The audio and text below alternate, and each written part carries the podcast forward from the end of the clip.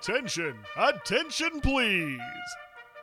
The Camp Ojibwa History Podcast is on the air.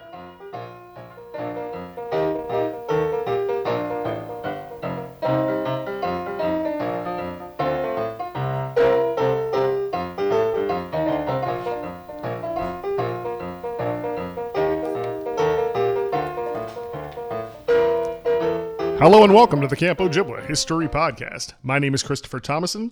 I'm your host for this and many, many more trips down memory lane. The Camp Ojibwa History Podcast is a podcast dedicated to collecting the stories, the history, the memories of Camp Ojibwa for Boys in Eagle River, Wisconsin, founded 1928. This week on the podcast, a another roundtable, roundtable from the early 2000s. We've got a few guys uh, who were together in cabin 14 in 2003. And uh, we just all got together, shared some stories, talked about things. I think you're going to totally dig it. Before we get to that, uh, first of all, let me say uh, I hope you guys enjoyed last week. Uh, I've gotten a little feedback on the show, and people seem to dig it. We wanted to do something special for the hundredth episode, and uh, I think I think we accomplished that. Uh, um, and you know, I was very honest, and when I asked Denny if he would be kind enough to be the interviewer, I uh, I didn't put any rules on it. I said, you know, there's a few things I would like you to say at specific times, but other than that, you get to pick how this goes. You get to pick what you ask, and I will be an open and honest uh, interviewee. And so uh, that's what we got. And I, I hope you I hope you dug it. And if you haven't listened, go back, give it a listen. It was uh, it was a lot of fun. And I now know that it's a little more nerve wracking to be on the other side of the microphones. Also, I may have mentioned this once or twice, but I promise I won't mention it very many more times. And that is OJ90. We are less than a week away. First Friday night, 6:30 p.m. at North Shore Wellness and Sports, formerly known as Joy of the Game. It's an all men's event, the boys' night out. There will be uh, food included with your ticket price. There's going to be a cash bar. They'll be playing box hockey and basketball and bags and who knows what all. Uh, mostly, it'll just be a good excuse to get together and do a little pre reunion before the big reunion. So it's going to be a slightly smaller party and all guys. So go out and get a good hang time with your Ojibwa buddies there. Then on Saturday, 7 p.m., the Westin Chicago North Shore. It's time for OJ90. That's right, the official event. Registration's going to start about 6:30 if you want to get there a little bit early, but we'll open the doors at 7. Cocktails, open bar, an amazing food menu, an amazing night of entertainment, and more importantly, several hundred Ojibwa guys and gals getting together, catching up, campers from every era, every generation, all in one room. This is what this is what you call a once in a generation kind of party. This is only the third time in the history of Ojibwa we've done something of this scale. So, fire up. If you haven't gotten your tickets, uh, you can go to oj90.com, oj90, but you can only do it until tonight at midnight. Then online tickets are gone. No more online tickets after tonight, Sunday, April 30th at midnight. After that, you will be able to buy tickets at the door. I'll be honest with you, if you wait to buy them at the door, they're going to cost you more money. That's just how it is. We can't do anything about it. So get your tickets if you're coming. Buy them today, right now. OJ90.com. Stop the podcast. Go over there. Pick them up. Boom. All right. Enough of that. Here we go. Daniel Elrod, Jeff Pearlman, Todd Goldner, and Adam Gilbert on the Camp Ojibwa History Podcast. Summer night if you sit all alone with the weeds.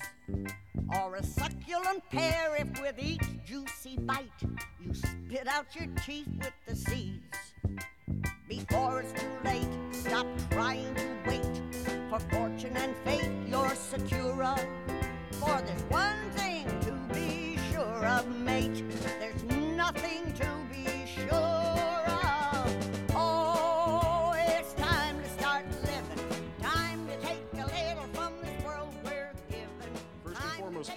state your name and your years at camp.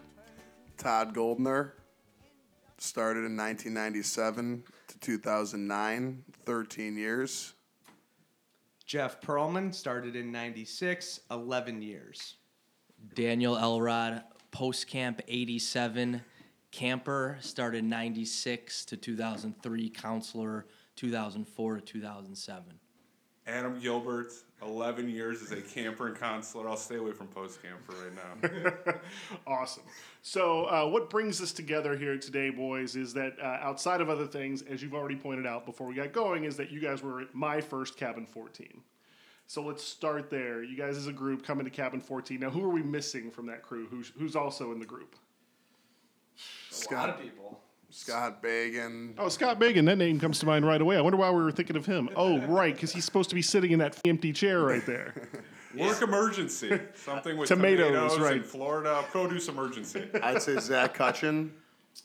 It's hard to start listing people because I feel like I'm gonna It's okay. You may people, forget people, but I'm there's just trying to about remember 30. who else Like we're Danny talking- Schroeder, I would say was part of the crew. Um, Samson. Matt Brieger, Matt Baba, Right. Jeremy Kaplan. Jeremy Cap, Jason Kipnis, Jeff Jason Nathan. Kipnis, Yeah, Jeff all-star Nathan. second Yeah, all the baseman. Northbrook guys. Jeff Nathan, Phil, Phil, Weiss. Weisberg. Oh, that's that whole second week crew, right? Kipnis, Weisberg, Jeff Nathan, Yeah. Yeah. James Jacobson. Yeah. James, James. Jacobson was there for forever. See, we're gonna forget people. I feel horrible doing Those that. are the GB, Yeah. GBN guys came second. Oh, I got you. Right on. Nice. We definitely missed people. Yeah, we missed people. That's fine. You still love Wein. him. Andrew Wein, Ooh. Brandon Burr, Taylor Somack. Manger. Yeah.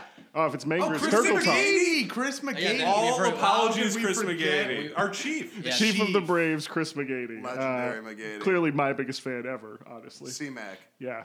Uh, Oh, I- Jordan Launder. If Chris Jordan McGady, then Jordan Launder, Launder, my other biggest fan of camp ever. Chris McGady, I'm the biggest Chris McGady fan there is. Uh, last time he was in town, I basically tricked him into sleeping on my futon. Wow. Yeah. We organized a 10-year reunion, rented out Gino's, had some pizza and beer, Nice. and then uh, C-Mac McGady ended up sleeping at Jeff's house. Wow. We After actually had had, to a pretty, arrange we had a pretty good showing for that. We did except have a great showing. we were upset that w- Danny Schroeder didn't show up. We we we, we would have loved to have seen him. Uh, he was fun. My favorite Danny Schroeder story, of course, is the Island Social Night. Uh, when we went to Birch Knolls Island, if you guys remember. I, I remember that very clearly. We were still feeling you out, you know, being a cabin 14 counselor. Now you had been in cabin 2 for a few years. We didn't know you that well.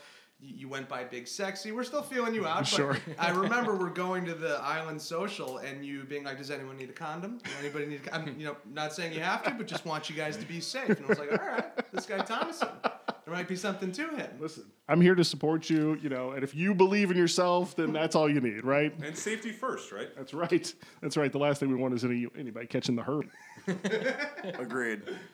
Awesome. So, uh, when is the first cabin where you guys all kind of end up together? Like, start? Were you guys in? As far as the two cabins go, were you guys together to begin with? This is this is Daniel. Uh, so the the the the four of us here, Todd, Jeff, Adam, and myself, were Well, three of us were in cabin well. The three of us were in cabin one. Adam, Jeff, and Daniel started in '96 in cabin one together.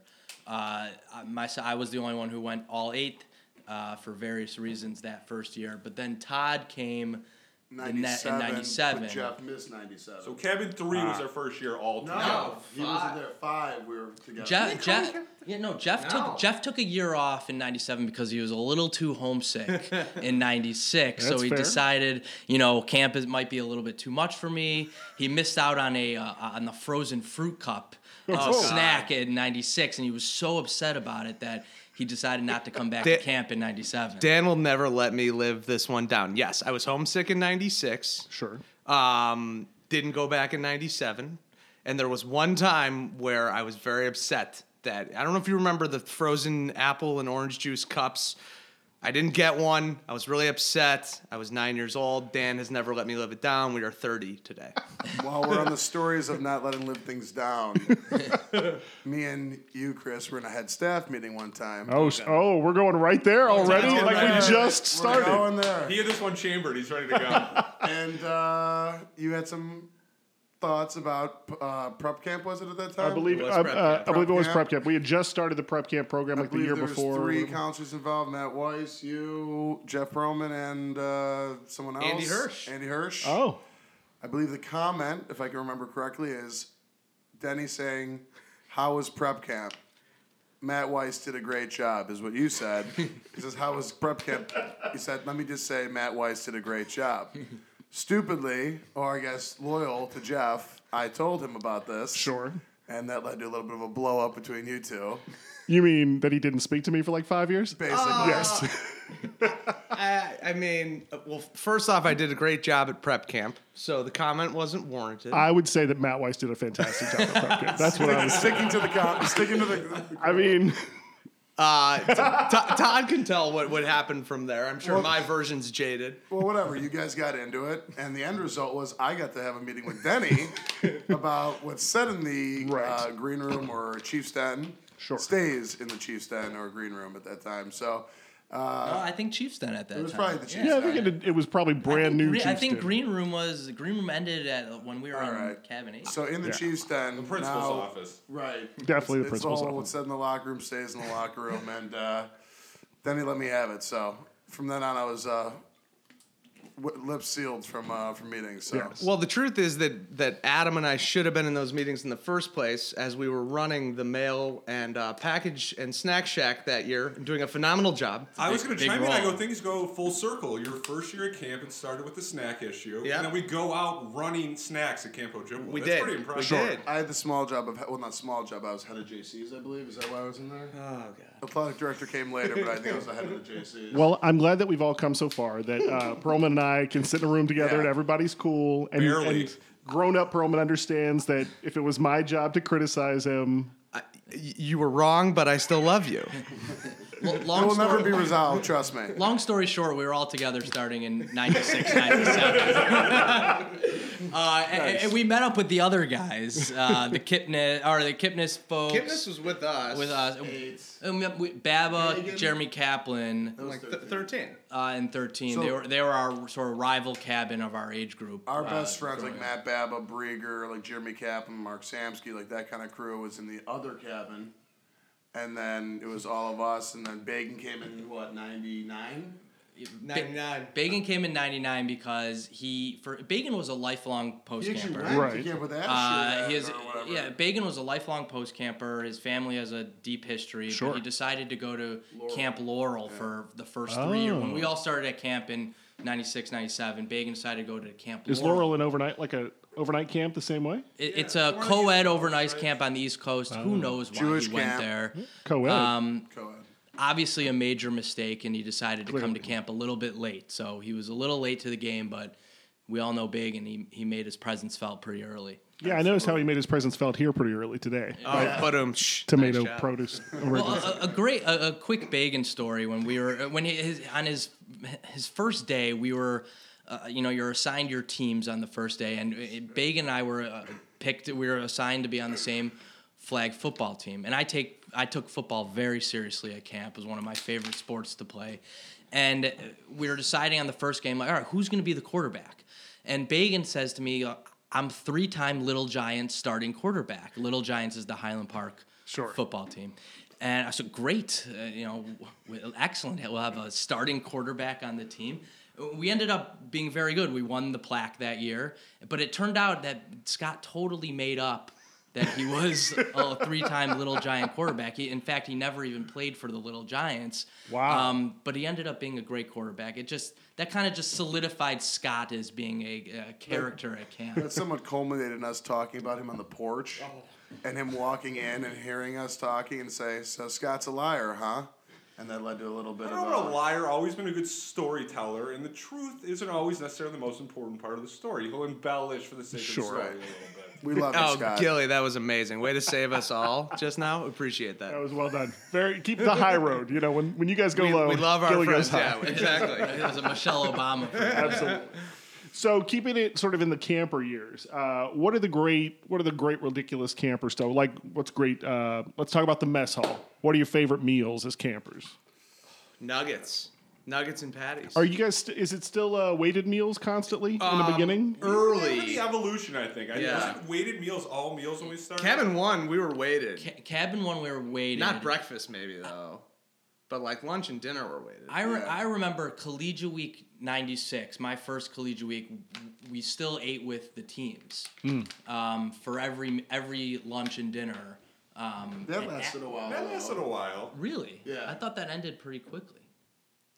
That was always the big debate at camp. Like, Yeah. are we going to move to weighted lunches not for lunch? Then it was weighted lunches not for dinner. I think we were kind of there during that yeah, whole that whole- evolution. Gotcha. Absolutely. We definitely benefited from being JCs who only had to wait on Friday night, though. Right. So it but worked yeah, out in our favor. Definitely by the time you were JCs, it definitely sure. worked out in our favor. But there's something that I, I- you know, being at camp during the transition from all weighted meals to a buffet style meal, I, you kind of miss the weighted meals when you look mm. back on it because when you're young, you see all the counselors and older campers engaging in all the fun cheers and the inside jokes and and and the digs on a, a counselor who went out the night before, and then as a JC and senior counselor and as an older camper, you really only get to do that one night a week. So looking back on it, I do wish there was a little bit more of a emphasis on weighted meals as an older camper. it probably saved some of our friendships, though, that there weren't because we tend to go at each other pretty hard and are also quite sensitive, too. Sure. So dish it but can't take it. I, I yes, I, I believe that's true.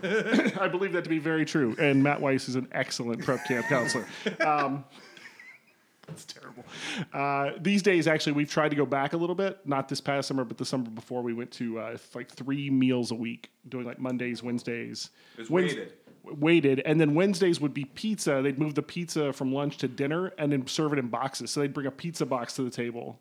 Just a suggestion. Yeah. Let's get Xander's to replace OJ Pizza. First of all, Xander's is the most disgusting thing I've I ever totally eaten. disagree. Yeah, I think that's a controversial Let's statement. just Let's uh, explore agree to that a little. disagree and move on. Todd, I, I Todd, I disagree. Oh, me? Well, I think Xander. First, I, I disagree with Chris, big sexy. That Thank you. Xander's is gross. I love Alexander's, but OJ Pizza is there's only one OJ Pizza, And and, it's it not has that a, good in my it opinion. I don't even know if it's pizza. It's like its own food group. Yeah, I it don't has even know how you describe It's it. the only it's the only pizza that I've ever put mustard on. And I was gonna say, that's a Peanut butter, people- people mustard. consistently put oh. mustard Yeah. on the OJ pizza, but they find it to be great taste. Condiments on the OJ pizza are really the secret key that make it work. I, I also don't think we should give Xanders that much business Oh. because, to be honest, the the guy is a bit of a Nazi. Yes. I was in. the semi might be a better Self-proclaimed word. Self-proclaimed. I was there this summer with my wife getting Xanders, and he talked to us for a half hour, and I've never heard more offensive things. And like, my wife was pinching me like to leave, but he wouldn't let us Just- go. Uh, I have to say, I'm a personal fan of 12 Pines, but there's been a lot of great pizzas over there. I mean, you guys were there for the, the Belly Busters Yeah. and stuff. I mean, Oh, yeah. yeah. uh, whatever it is now, Butch's, I guess. Fox's, Fox's Butch's, was great. whatever it Butch's It's is funny a- to look back, like Belly Busters. There's tw- there's twenty s- plus slices in a pizza, and when you get a food run as a kid, you, you're sharing it with like one other person. You're taking down twenty plus slices in a night. For It's- sure. those Belly Busters are huge. People would keep the pizza box underneath their bed and eat it in the morning. Like that's how like valuable that pizza was. Totally, them. totally fine for one morning, but like three days later, when your counselor hasn't noticed and there's chipmunks in the cabin, and you're like, "What is that smell?" Yeah, that's pretty rude. Uh, what about food runs? What other food runs? We had a legendary food run actually. It was at cabin thirteen, I believe. We uh, had an, whole, a whole operation involving walkie talkies Yeah. and uh, Well, let's break it down. It's true. I- Statute of limitations is done on that, so you're good. Well, I, I remember that we had we had teams of people i- i- involved in the food, and we had a, a team in charge of collecting the orders. We had a, and this was we, for some reason we decided we wanted to do this food run during the Ojibwa talent show. Right. Huge, Oh. huge mistake. It's it's an the early evening activity. It's daylight out. Um, usually, food runs happen late at night after taps. Sure. No one's really up. and we, ordered this ourselves. we decided called, we we- called this Of in. course. Yeah, we're in cabin 13. We're in cabin 13. We call we all have cell phones. We, we call it in ourselves. So we had a team waiting for the food in the parking lot. We had a team waiting on the Patriot courts because that's where we're going to eat it during while everyone was at the in the rec hall for the talent show. I believe there's like a supervision, like kind of like a lookout squad. Yeah. And I can Uh, chime in. I was part of the pickup team. Oh, Very nice. Hey, Adam, you should, for that Adam, part you of the should story, take I'll over. take it from here. I think you can. That's when Daniel started the story, I don't know if this communicated through the podcast. I started rolling my eyes because you always I've listened to a lot of these, and you always ask people tell a great camp story. This was going to be Oh. my great camp story. so I'm on the pickup team. Daniel did a perfect job describing it. So Where's this food run coming from? this is Buck's Belly Buster, going back Okay. to the Belly Busters. So we have more pizza than you can imagine coming in. Sure. And we're talking handfuls of Belly Busters. There's three people on the pickup team. It's me, Zach Cutchin, I'm like 99% sure it's Scott Bagan. I was going to confirm with him today, but Scott's obviously not here to confirm the story. He would have said yes no matter what. Hundred percent. But Scott's not really important to the story. It's Zach Hutchin who's more important to the Okay. story. And for our listeners that don't know Zach, Zach, how would you describe Zach? A little mischievous, Yeah. kind Oh of yeah. authority, like kind of like hates authority. It's a rebel without a cause, kind of. Zach Zach was once called to the Yeah. green room when we got off the buses before we could even get to the cabin to put our bags kid in down. That's how bad Yeah, Zach only was. kid in history to go from the Lamers bus directly to the green room, and that was the green room at that time. Yeah. Sure. With his duffels on the, he didn't get to go to his cabin. He was direct shot. So Okay. perfect Back to story. Zach Hutchin lined up. We know who Zach Hutchin is now. So we're standing there. The pizza guy drives in. He gets all his 10, 15 pizzas out of the back of his car. We pay the guy. We're standing there with these boxes of pizza, the three of us. And down the path through the parking lot, the dust is coming up. It's Denny Rosen on his golf cart. Oh. We're standing there, pizzas in hand, red handed, dead to rights. He pulls up and he goes, What the hell are you guys doing? And Zach Hutchins steps forward, and I just see this look in Zach's eye. He's about to make out this elaborate, ridiculous lie. I just like feel it in my bones that Zach's just gonna lie through his teeth. And I grab Zach, I step forward, I'm like, Denny, you know what? It's on us. We ordered some pizzas. We're a little hungry, we're going for it. And what did Denny say? I can't remember, but you know that feel like Denny, it's like your heart racing. As you see Denny, what I really remember from that story is Denny coming down on that card path, and you're like, Right. your heart, I mean, Game heart just over. sinks. Right. Pants full. You're like, I'm. d- Oh, D- we're done. Denny really didn't take it too hard on us. What he said, he goes, "What you guys think for the pizzas? You guys just fed the entire talent show." And I think he Oh, took it to the talent show. Well, Yeah. I I just remember I was in one of the groups. I was with Todd because Todd had a walkie-talkie, and we were like in the woods, like by the volleyball courts next to the parking lot, basically. And I just remember Todd yelling, "Abort! Abort!" And I see him start running, and I just took off running after him. True. That's amazing. That's, Wow. That was a great one. Nice. Well, the food runs was the question. I think when I think food runs, that's what goes to Marlon Higgins for me. Because when you think about that's the segue into Marlon Higgins. Sure. There's a lot that we Let's- can talk about there. But there was a food run a day when we had Marlon Higgins because whoever was commander of the cabin for the day got a food run. So let's break down who explain. Marlon Higgins. Well, first, uh, yeah, Marlon go ahead, Higgins is. Marlon. So Marlon started in at camp in 98. Nine. 99. We were in cabin 8. It was our fourth year at camp and uh, we were a notoriously horrible cabin. Never won honor cabin Never one won time. honor cabin. Cabin 1, 3 and 5 we were terrible. Uh, green room all the time. Sure. Green room off the Lamers bus as we just said. it was a source of pride, So- though. You're Yeah. Yeah, we right. love At some point, and like, here and here comes and then all of a sudden we step off off the bus we're like who's our counselors and we see this big towering guy marlon higgins African American.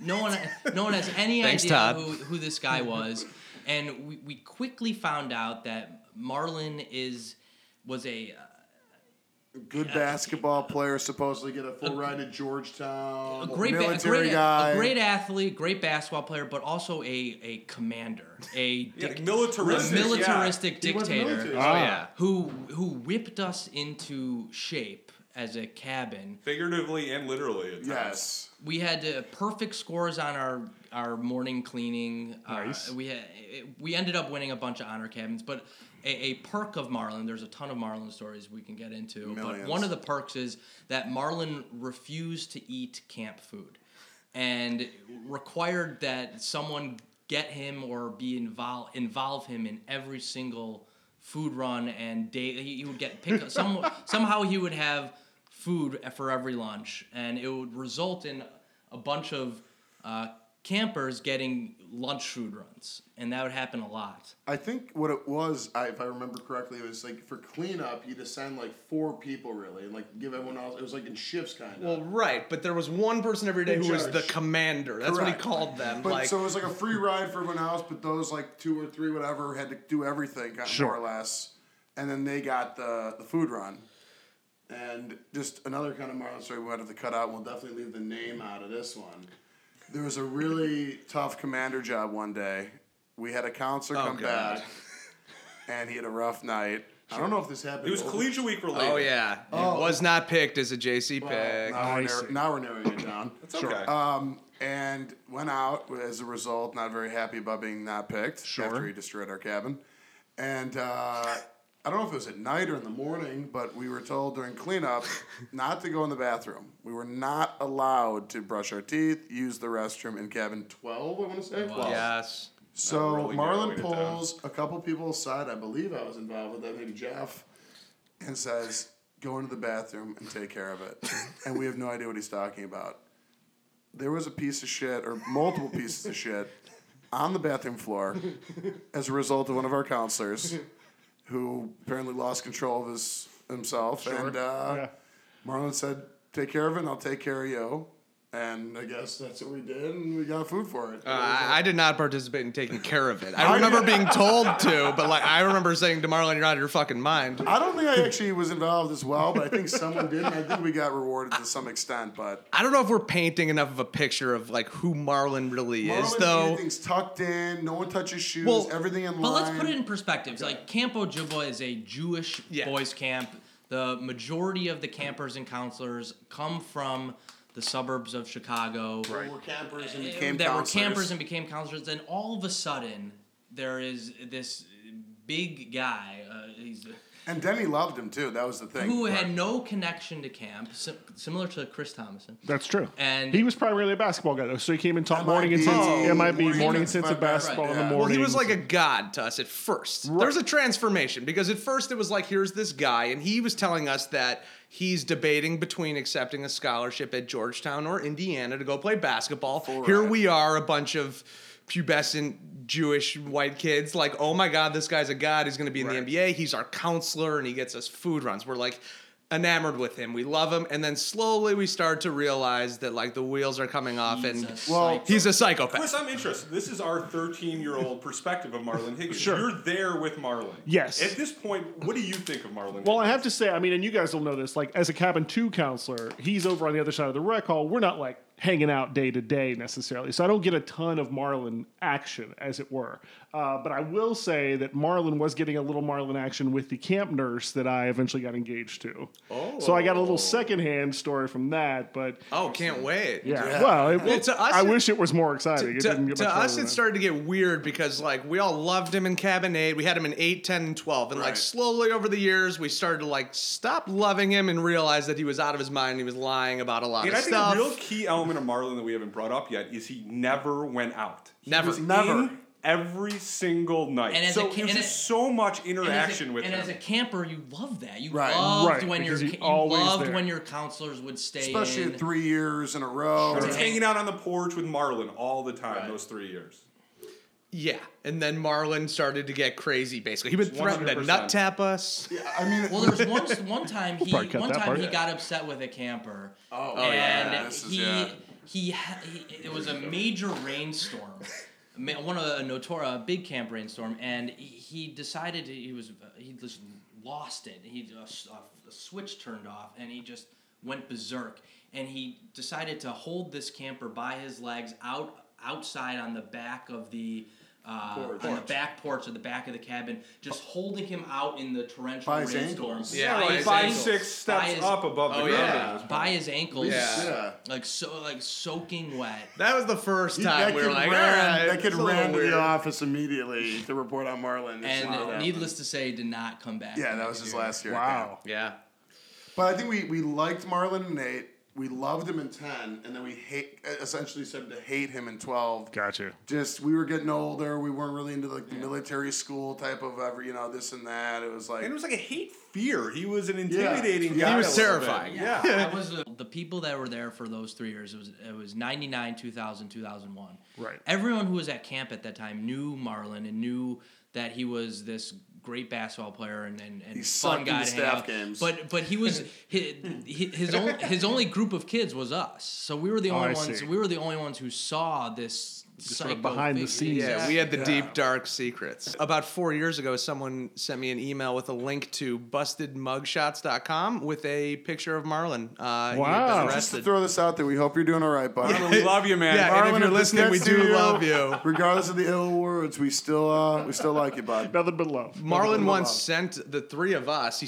he had purple shirts made Oh, yeah. that said Pearl, Elrod, and Gilly, and he sent them to us at our houses. Just really weird stuff. He was Wow. a weird guy. Oh, Definitely a big impact on our Ojibwa experience. yeah, I think I'm starting to understand a whole lot more about everything all of a sudden. Yeah. Yeah, he touched time. Who were the other guys? Wait a that, minute. that did not happen. No, obviously it was Scott. Uh, who were the other guys? Who were the other counselors that were like your guys? That Uh, I along the remember way? Kevin Five. I loved uh, Andrew Merrill. I really liked uh, Jimmy Marco. I think we had for Jimmy- years. Merrill was in three. Oh, fine. I'm sorry, Merrill. No, Andrew Merrill was in five. Yeah, yeah, he That was. name. Oh, really? You're right. No, three was great though. We had a Cop- Michael Copans. Oh, three was all right, Andrew. so I was like a little bit of scared of storms, and I didn't like the. tor- You know, I was a little ner- nervous back as a kid. Michael Copans could not have been a better counselor. And then we had like Andrew Lipsman, Brian Well, Blitz. uh, actually, here's a unique camp history counselor, another first for our, our group. Our first year in 96 in Cabin 1 was also uh, Glenn Crawford's first year. Oh, sure. So, and everyone listening here knows Glenn now, just from visiting camp or having him as a counselor. Um, and Glenn's been there from 96 on. And Glenn uh, barely spoke a word of English when he was our counselor in Cabin 1. But he was this fun guy from Belize. And he, he impacted us in that we were just these nine year old kids. Uh, and it was his first time at camp. It was our first time at camp and he, he you know we were you know, punching his stomach and climbing on him because he was just this rock of oh, muscle. Oh, yeah. And i- it's just interesting now that Glenn is such a fixture at camp, and his first year was our first. Every time His I whole family's a fixture. I now. know, It's family's there. Every time I see Glenn, he goes. We always talk about like, oh, you're. f- We all st- we started camp together. I'm, I was gonna try to do a Belizean accent, but I was, it's not. and the legend of Glenn Crawford is way beyond Ojibwa. I bought a place in the West Loop. My neighbor happens to be his family is from Belize. I go, you ever heard of Crooked Tree, Crooked Tree Village? He goes, of course. I'm like, do you know Glenn Crawford? He's like, well, I know of the Crawfords, but I've never met Glenn. I'm like, Jesus, he must be like the king of the whole place. He's like, no, no, no, he's very big. I'm like, okay. Wow. I'm like, known the guy like my whole life. And I always told Glenn, I'm like, if I didn't have my dad, I'd want you to be my dad. Nice. Because I think he's like the greatest person in the world. Kindest soul ever. Ever. Absolutely. Yeah. Could Absolutely. rip someone in half, could kill you in an instant.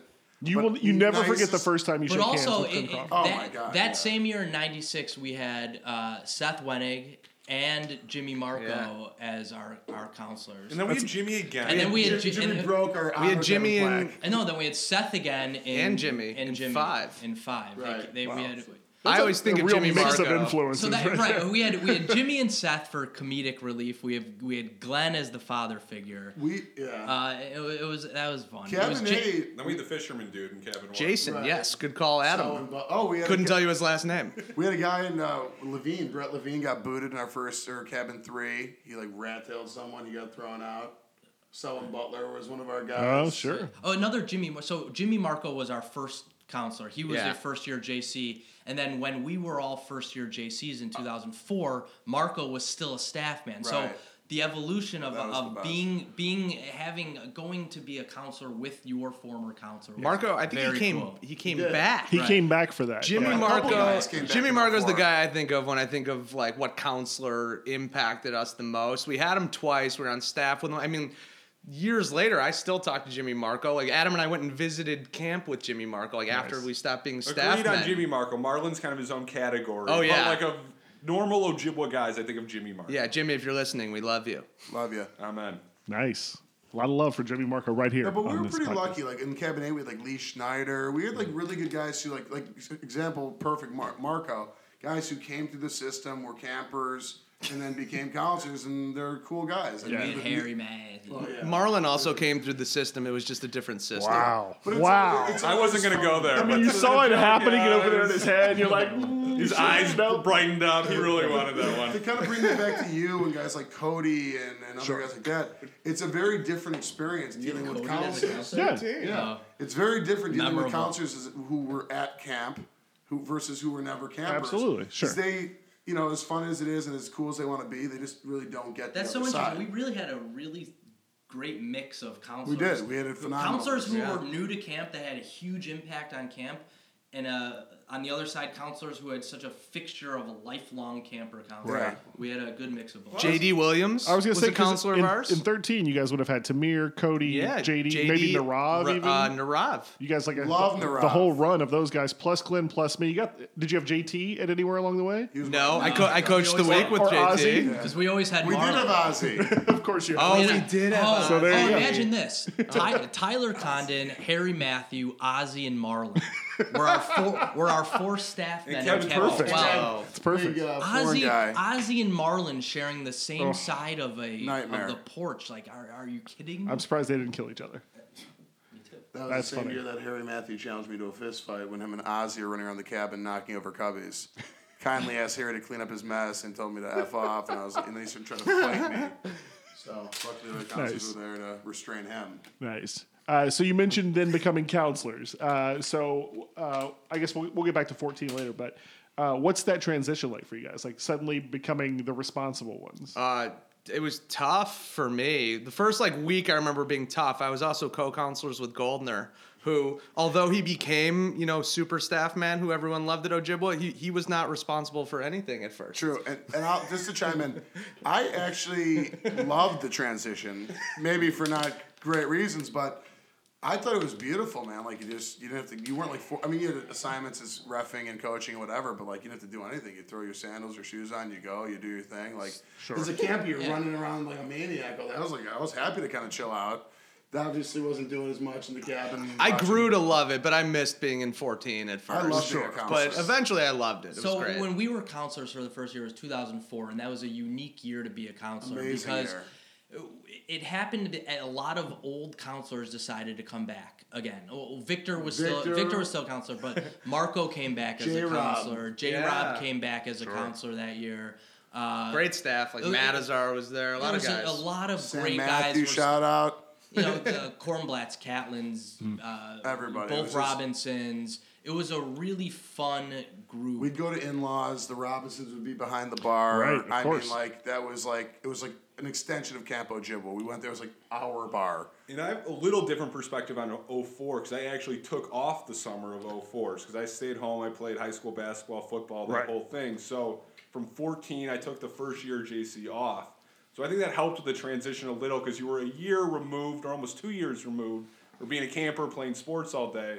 But I do remember going up to visit you guys like two or three times that summer, and it was amazing. I mean, that transition from camper to consular, it is definitely demarcation. They are two entirely different Yeah. experiences. For sure. For sure. And when you came back, you came back the next year, right? In 13, right? So uh, yeah, I was a second year JC in cabin thirteen. It was a, with there was a Schroeder. huge conversation. I mean, that was a big, JC big deal. Wait, wait, wait. What is that? What, let's explore that. Why? I, I still have. I still take issue with that. Well- I don't know whose decision was it, but I don't understand how a first year staff man Mm-hmm. goes straight from being a camper, takes a year off, but goes straight from being Well- a camper to straight into cabin fourteen. Were Uh, you- are you 13. talking more? 13. Wait, cabin thirteen. are you talking more about like the pull of getting thirteen, or in the sense of like why he's in there to begin with? I, I thought that. Yeah. Because I, I feel like Camp's motto is 13 and 14 need like less supervision in a sense because they're older kids, whereas the other cabins are younger and need some more supervision. I, to some degree, but but I would also say that typically the supervision in 13 and 14, you need a little age difference oftentimes because Sure. you can't have a 17 year old trying to get a 16 year old to get out of bed. You Good need point. you need to have a little distance. And I think there was a practical component to it also. That year there was a ton of JCs. Mm-hmm. There just wasn't room to put us places. And what you were saying, Chris, in the sense that you do need that age gap. And while there wasn't an age gap, it was me and Danny Schroeder were the two JCs. And just physically, we're kind of bigger guys. And Right. I kind of think there was a component of that a little mm-hmm. bit. Absolutely. I think that was one of the best years at camp too. 05. I mean, Daniel Todd and I were together with Matt Baba, Danny Hazen, and Ryan Levitt. I mean, that was the most all fun guys we're staff. still best friends with. What a we crew! had such a fun year. What a crew! Is that the crew? Is that the year Hannah was there as well? That- Yeah. No, no, no, no, no. no, She's no, later? no, No, no. Daniel Le- and I watched that whole thing happen. Le- So this is Levitt- Levitt. Levitt, Yeah. Levitt, who we're now very close with because of our, our cousins are m- married to Ryan's sister, whatever. Uh, but Ryan was not a counselor when he met Hannah. Ryan was visiting camp. And he met Oh, Hannah, right, right, right. And they they they struck a relationship Right. when he was visiting. Hannah was seeing someone else. Yes, that is correct. Well, She was- cut this she was- I don't remember who, but Scott Levy. right, I was there was a Levy in there, right? Yeah, Right, right, right. Oh, the Levy boys. Oh, How are yes. they? Does anyone talk to those guys? No. no. I saw Scott You know Levy what? recently at Scott Bacon's. Adam actually. does. Someone said they ran.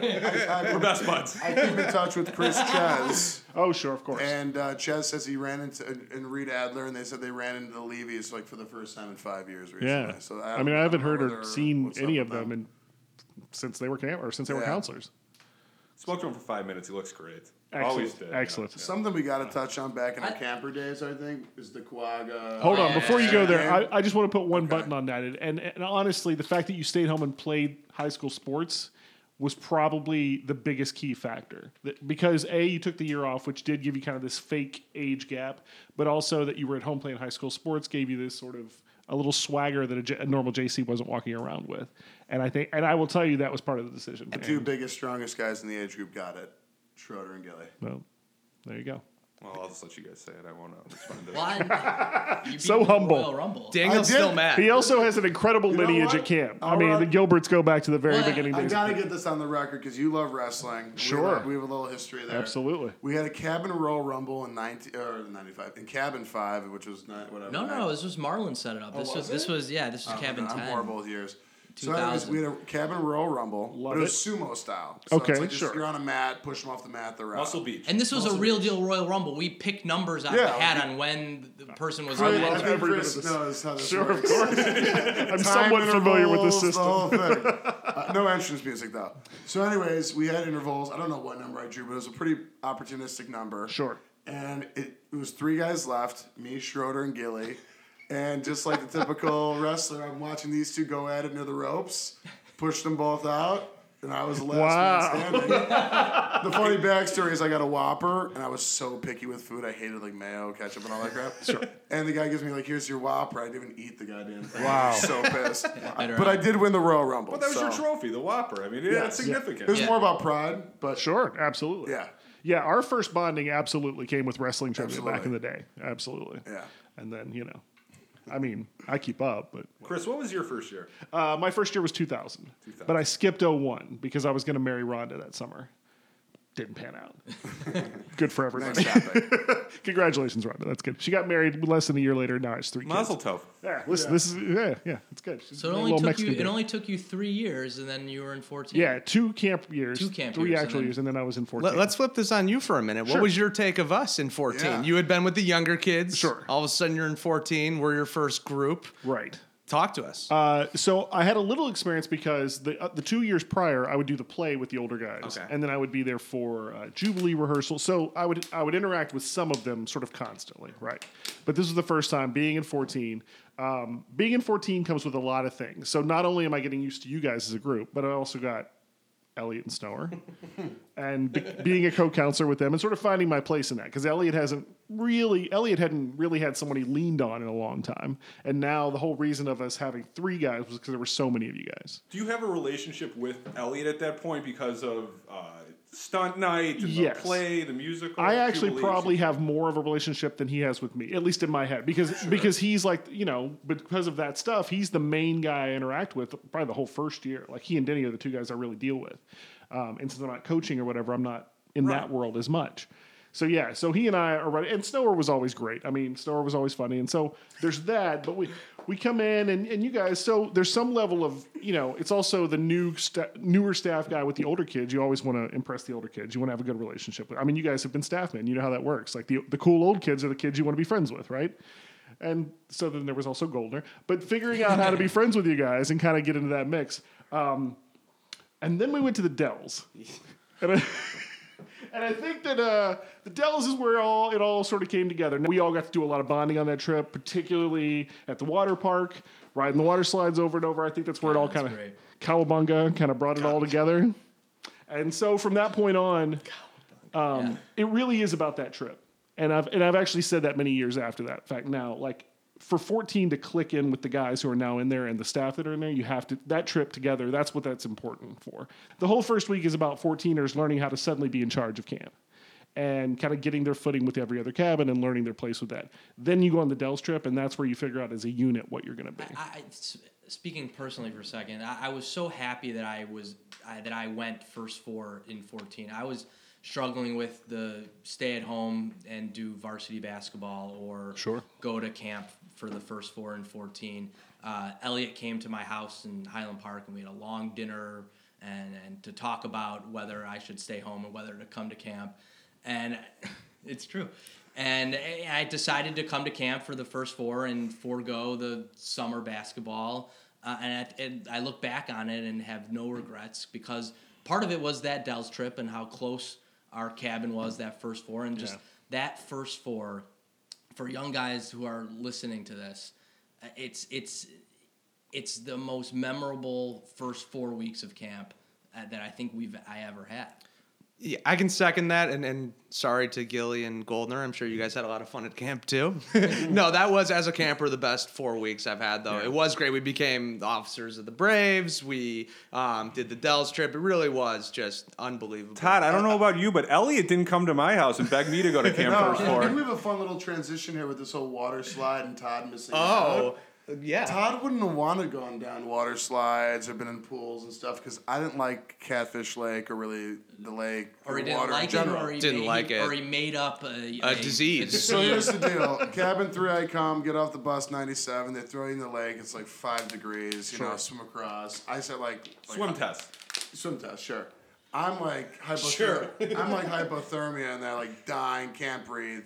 Hold on to the rope. They like pull me out, and oddly enough, my sister had this condition, cold water urcuria or whatever, where you, I guess, get high. That sounds real. Which we l- l- years later looked up, and it's not even what it's called. Uh, what, I can't pronounce it, but it's basically a reaction to uncontrolled water, so you get hives and whatever else kind of reactions. So that was a tough experience. Luckily, Findor was there then, who was my second grade teacher at home and at, at uh, Red Oak, and was a little cool with me and helped me out. Like, yeah, you don't have to go in the water. So I was like new to camp. He didn't want to like scare me off. Sure. Next year, come back, full fledged doctor's note. Didn't go in the lake once until I was I can tell you. Because I, yeah, so our last, my last year there, I go down to the waterfront. Todd has not gone in the lake my entire time at camp with Nine him. years He's at gotten least. out of waterfront, having a lifeguard, do any of that stuff of that, because yeah. of this made up thing that he has. And I go down by the waterfront. We're 20 years old at this point. He made this thing up when he was 10, and I see him in an inner tube in the lake playing with one of Lodi's kids, splashing around in the water, having a climbing great- up the political ladder. Oh He's hanging yeah. out with Lodi's. and, and now, mind you, we the four of us had gone on the rafting trip with Knockman and Elliot Right. a couple of years earlier, Oh, where you shower in 45 degree water. Right. So Todd didn't have cold water urcuria then. Bottom line, I w- I'm a land guy. Was not into water, the water stuff at camp, and these guys all hated me And then- because they'd have to go war canoeing and all this other crap, and I'm sitting there either with Salsy on a chase boat or like whatever else, just hanging out. And then the Todd's a pussy. then the real culmination, the real culmination of this was in what cabin 13, when you guys had to, there was like a trip day activity that we had to do as a cabin. Oh yeah. This is a great one. So everyone in the cabin had to participate with I don't know like a war. Ca- what'd you guys do? I don't know. Yeah, it was like war canoeing. okay. And then Denny had this big barbecue set up for like he's in a treat cabin thirteen and Sure. do this whole thing for them. So obviously I can't go in the water. So Denny makes me his like personal assistant chef. and mind you, my track record to this point at camp isn't very strong. Sure. Some issues in cabin twelve, you know, just you know, some other Some- stuff yeah. like that. S- You know, so that that just that one day Todd's opportunity to get on Denny's good side. Unbelievable. So that one day, I just was Denny, with Denny all day while these guys were out in the lake having a blast, I'm sure. And uh, Denny just we, we bonded. We created like you know somewhat of a, obviously like a friendship beyond you know a camper and uh, director. And from then on, it was just like kind of you know very good relationship. And then everyone else was continually bitter on that as well. Because now I'm Denny's good side. Plus, I never have to do lifeguarding, even as a staff man now. Sure. So, you know, I get out of all the activities during activity periods, then on staff, everyone's sitting in these lifeguards or doing whatever, and I'm chilling, you know, I'll do UA or whatever else. So, Wow. A lot of resentment from these guys about that that situation, I think. That's impressive. I had no idea. Correct? Yeah. A lot of resentment. You can Yeah. tell the resentment really bothers him, huh? He No, can care less I- about I the don't whole thing. Yeah, Yeah. as he, no one can see him, but he's smiling like an asshole. Worked out for me. Nice. Uh, one thing I want to talk about um, collegiate week. Yeah. Let's talk about collegiate week. Let's Uh, let's save the stunt talk for a little bit, but let's just talk about the week in general. Adam's probably the only one here who wants to talk about collegiate Yeah. week. How many people in this room have won the week? Uh, ought- please say so because hands won't show. Adam Gilbert, I've won collegiate week twice, actually. And now silence. Fair enough. Gilly one is the one two when he should have been the one one with horrible coaches. No offense to anyone that's listening to this. wow. So like Todd taking shots at Andy Hirsch and uh, Gilly's coaches. Hey, Hirsch was the one one. Gilly's Yes. my man. And when he was in 14, he was the 1 1, and I was the 1 2. Gilly was clearly better. He won the week, and then Gilly somehow miraculously won within his. Well, hor- we had the Bill Belichick of coaches, Ozzy. right. Here's the great thing about Adam. the great thing about Adam Gilbert as a uh, Ojibwa athlete, uh, one of the best in the history of camp. One two, one one. He he went first pick over Jason Kipnis, who's a major league Right. baseball player and athlete.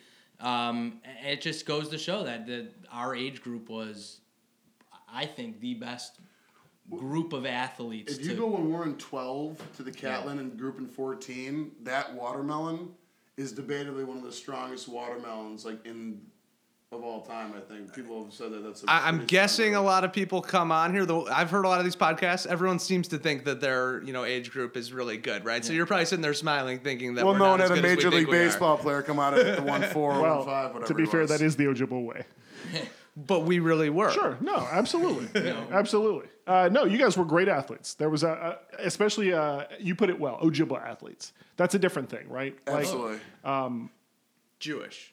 No, no, no, Gilly, that's not what I mean. There's a there's a reason Kipnis wasn't the one. but we weren't just right, Ojibwa right. athletes. We had Because there's more to it than just what mm-hmm. you know. Gilly, Gilly would make guys on their, his team that were very, very bad good. Exactly. And that was, and he'd Absolutely. stall out watermelon to conserve his baskets, and he would do things I- differently. You know, you, you never you never see Elliot. Elliot doesn't stop many games for certain reasons. I, I have a vivid memory Same. when we were in fourteen of Elliot stopping a trail court basketball game because because Adam Gilbert was stalling to preserve his last basket and. and like quarter stalling, like quarter, like, like stalling, stalling at the end of the second quarter because it's a two point game, and he wouldn't take a shot until the last second. Elliot, hold it, hold it, hold it. Hey, Mr. Gilbert, get over here. This is a- I had some really heated debates with Elliot about this, and for our old time Ojibwa people that are listening, Ojibwa has this reputation as this is the competitive sports game. Right, absolutely. Winning comes above all. That is what Ojibwa is about. And you weren't cheating by any stretch. So the, Adam, the it's, it's actually kindness, respect, and fair play. Sorry, Denny. Sorry, Denny. But winning is pretty high up on that priority list.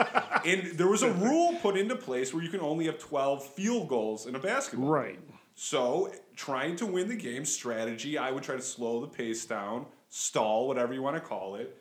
And Elliot thought I was ruining the game. And I go, Elliot, you, I didn't make up the rules. Those are the rules. Right. And we'd have these really long, heated conversations with it. And That's what it's funny. worth, I still think Elliot's wrong. about that. If you're staying within the rules, I mean, it may not be in the spirit of what they were hoping for, but you gave them the rules and you're trying to win. Absolutely. Hey, just for I a fun fact, our last basketball game ever, me and Gilly trail court double overtime, we beat them. So Wow. I ran out of baskets. he ran out of baskets. he didn't play it smart that game. And Brandon Burke couldn't hit a shot. Oh. I don't want to throw Brandon Byrne to the bus, but he had That's- That's that's very nice of you. That's- It's very nice of a you. fact. Anyway, collegiate week. so collegiate Uh, week.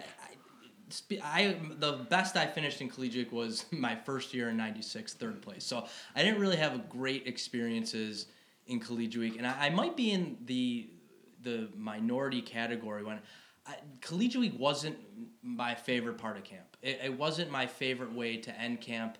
Um, in the olden days, my dad would tell me, you know, collegiate week used to be the the sixth week of camp. It Right. was an all eight week camp. It was the sixth week of camp, and then you went back to your league play. To me, that's that's great. You most of the camp, ninety percent of the camp is is leaving as as a loser, um, and only a few t- people are are leaving as winners. Um, I think collegiate week, you you end camp as being connected to your team versus being connected to your cabin. Camp has, has done a much better job recently Sure. on reconnecting kids from their team back to the cabin. But to me, I, I think you know collegiate week just I didn't love how I ended camp with collegiate. I like the league play. I like the cabin bonding. I, I'd fully disagree.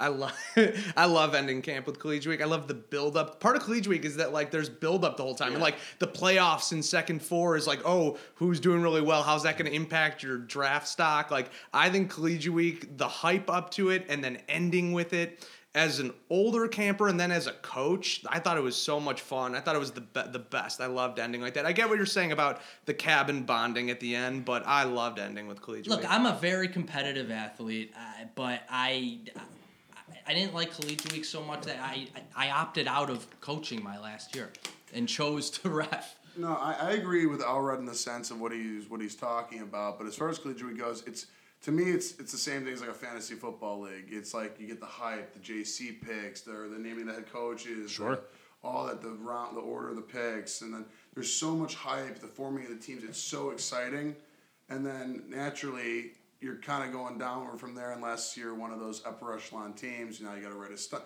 As a coaching camper, it's different. As a camper, you're just you know, even if you're out of it, it's still fun. Like it's collegiate. But I think as a coach, if you're kind of out of it or it's not going well, it's just like, man, what the hell am I doing? It's just, it kind of is like a bummer to me to end the summer sometimes uh, doing the week. But like I said, some weeks are better than others as far as finishing well. I got third place a couple times. I think I should have won in whatever year. I got Ben Levine.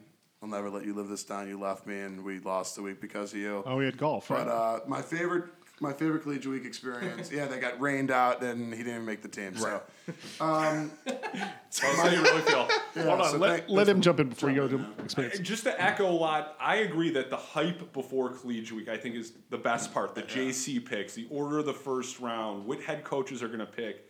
And some of my most vivid memories of camp is sitting with you three guys, the four of us, with other members in our cabin, mock drafting, Yes. Oh, like yeah. eight rounds out. Like we're doing this is like pre fantasy football for us. Yeah. We were mock drafting all the kids in camp and.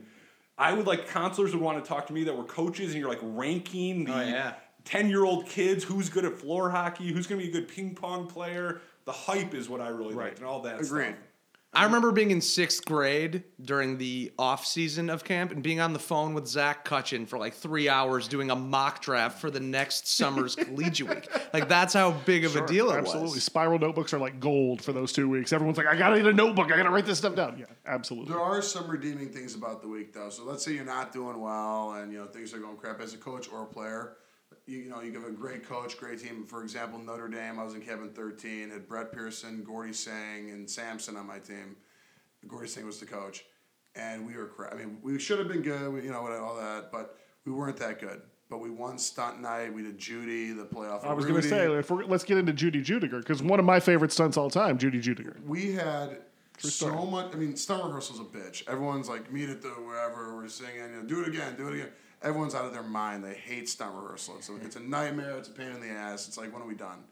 We had so much fun at stunt rehearsal. We would just sit there and go through lines and improvise and just do different stuff, wrestling moves, all this stuff. And it was literally like it overshadowed the entire week of the losing. Like we went to a hockey shootout and Samson missed like, bo- like his shots. Like he was like a hockey god and like he sucked. But like all I remember really I take from that week is just like that fun stunt. that we pulled it off. We won stunt night.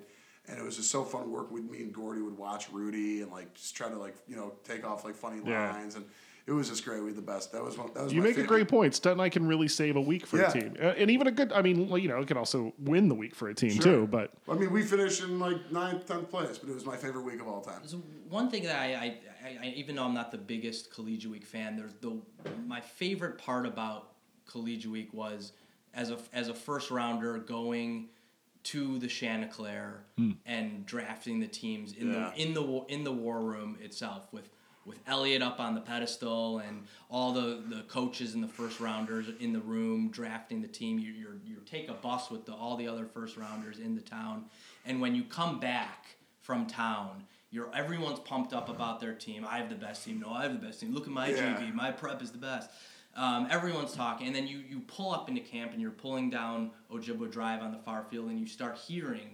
You know the cars beeping. You start hearing the claps. The hype Um, is the best part. the hype. you Yeah. start you see you see all the camp lined up uh, uh, out in their cabins and you pull up in the van as a first rounder and you come out with your shirts and you go to your spot uh, for the forming of the teams. That that's I think was my favorite memory. Speaking of the war room, really quick, I think one of my favorite things to do is yell out another number of a kid when it's not your turn and see Elliot flip out, or or JD Williams for that matter if you're doing the Olympics, because Sure. it just creates total havoc Sure. in there, and it's, it's it's a lot of fun. It's a So- real spe- within a within the fraternity that is Ojibwa, which is already exclusive and rare enough. There is this other fraternity that are the guys who've been to the Chanticleer. It's a small number of people, really, all time that have gone and done that experience.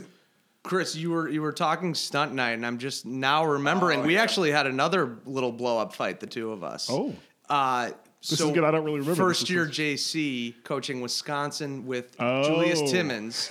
And our stunt was kicked off stage within about what sixty seconds, Yeah, I'd probably. say 60 seconds Yeah, fair. Mhm. and I was definitely wrong, but I remember us having a, Can we get a some words. background? Why was it kicked off? Uh, we, we did some racy stuff. Right. There was a, a like a child sex slave type thing. It wasn't. We didn't Yes. say that out loud, but You it was said a- enough, Jeff. Child a- sex slave. and, Got it. Rory Murphy was actually playing Jesus because Kanye's Jesus Walks was being played as he walked West in. Yes, Right, and he was right. feeding this kid Skittles, and it, it was. It, anyways, t- Thomas and I had some words out, outside afterwards because I was like, "What? We rehearsed it. You didn't tell me we were gonna get disqualified." You know, we're talking about stu- we're talking about stunt night, and it's unfortunate because Scott's not here. Because a his bro- his brother Lee was the was the best stunt writer I think Air in our in Force, our yeah. Ojibwa in our Right. Ojibwa era. Uh, he, he would write a Lin Manuel esque stunt Uh, before Lin Manuel wrote Hamilton and In the Heights. Lee Bagan was writing stunts to all rap. Right, if he Yeah. wasn't Everything Jack rhymes. Bauer, he'd be on Broadway right now. exactly. Uh, yeah, I mean that stunt is definitely regarded in the modern era as by far the greatest stunt of all. But um, what are some of you? What are some of your stunts that I'm not thinking of? Uh, I had a pretty famous one in Cabin 12. We did a little Bill and Ted takeoff, me and Zemmel. And for whatever reason, we had Zach Nindelman just being his underwear in the background. Twelve is the year I wasn't there. So, okay, that- so this yeah, this is actually pretty interesting. So we had a lot of Twelve uh, being two thousand. Cabin 12. 2001. 2001. So our concert, our, our coaches are Lee Schneider and Harry Matthew, and we're doing a lot of uh, drug references, this and that. Now remember, I'm still in cabin 12, and you know, even if you're in 14, you're still a kid and stuff like that. These counselors are kind of you know responsible. So there was a script written, and you know, Binger rippers, things of that nature. You can cut that if you need to. Um, but there was lines that we were be, we were saying off the script in rehearsal that was being okayed by our coaches. Like it's like say this instead of that. So like the script looked clean or cleaner. Sure. But what we were actually performing was, hey, let's like say this. and that's a classic recipe for disaster. Just Exactly. FYI. so we did. We actually were able to pull off the entire stunt, but the next morning, which didn't help, there was another counselor situation where someone left their cabin unattended for the second time and got fired. So three guys walked. I was on the steps of the of the Chiefs Den or whatever it was then, while those three counselors were getting absolutely screamed at. There's been a whole podcast on. Yeah. on- Yes. On we- that we know all about that I was on the white steps on deck to see Denny after that. So you can only imagine. I walk in after that. Denny takes control. Lee Schneider, you're not invited back. You guys aren't invited back. You won't be a counselor. Blah blah blah blah. Get you know. And it, it eventually resolved itself where the, the coaches said we knew what they were saying. We you know they weren't coming back anyways, and Yeah. they kind of took the fall. And then you know thank God I didn't get thrown out of camp, but. That was a pretty close one there with the the content we went forward with on stage there. Adam, you had a good stunt, but you, you're not. You're not a. bi- Adam's not a big stunt guy. He's obviously a, a great coach and a great athlete, but Sure. stunt was never. a little more thing. reserved when it comes to the stage. It was not my strength. I will admit that stunt night. Steve Elrod, I'm sure you're going to listen to this. He always makes. I always bring this up. We he was talking about Book of Mormon, I believe. I hadn't seen it yet at the time, okay. and he goes.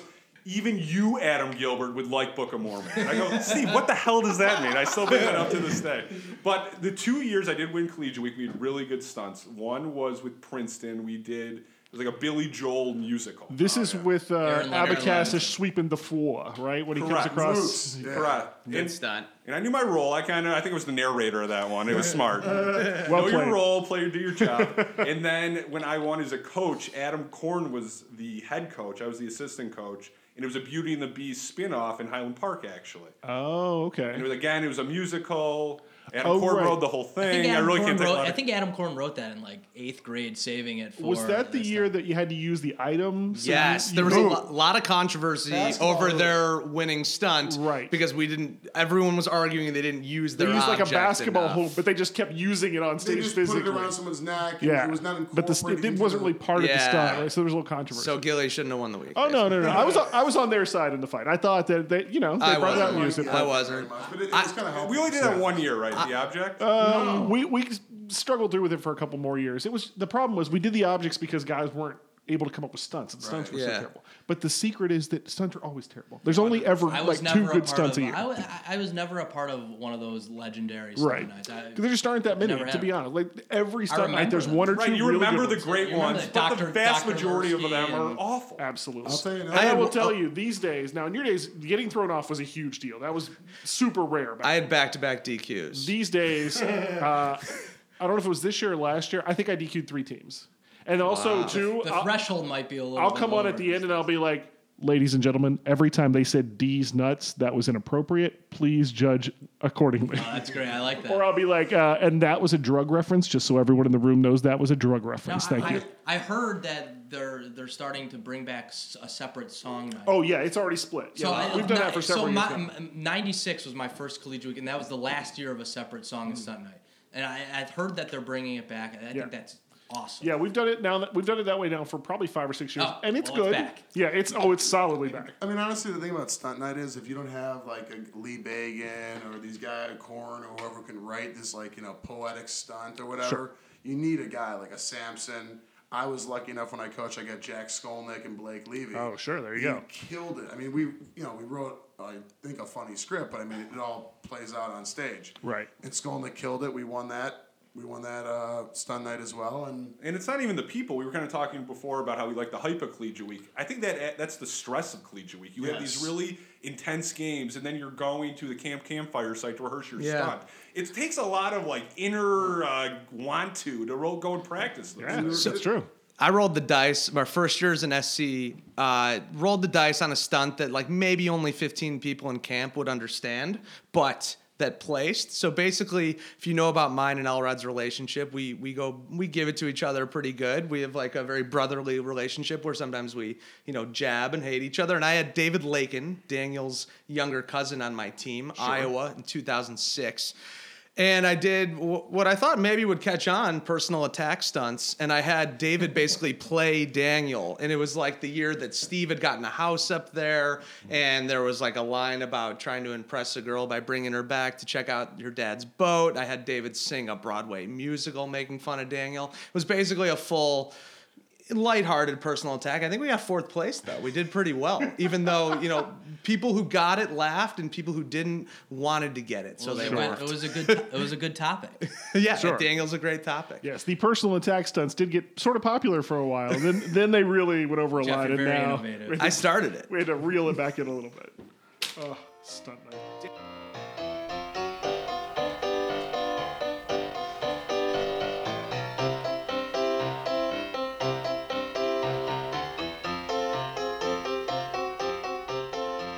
Okay, that is it. Well, actually, that's half of it.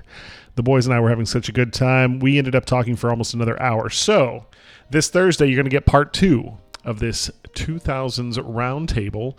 Uh, I hope you dug this. Uh, you're going to dig that one too. It's a lot of fun. Um, yeah. So, come back Thursday, download part two of this podcast, and you're going to enjoy hanging out with the boys for a little bit longer. If you want to get in touch with the podcast, as always, you know how. Drop me a line, Christopher at campojibwahistory.org. Or, of course, just swing by the website. Check out everything over there. The Warriors are up. All the Warriors are up now. Pictures, new stuff. There'll be a ton of new stuff after the event. And if you don't know what event I mean, I mean OJ90. May 6th, 2017. A mere six days away. All right, that's enough. I'm getting out of here. I'll see you guys later this week.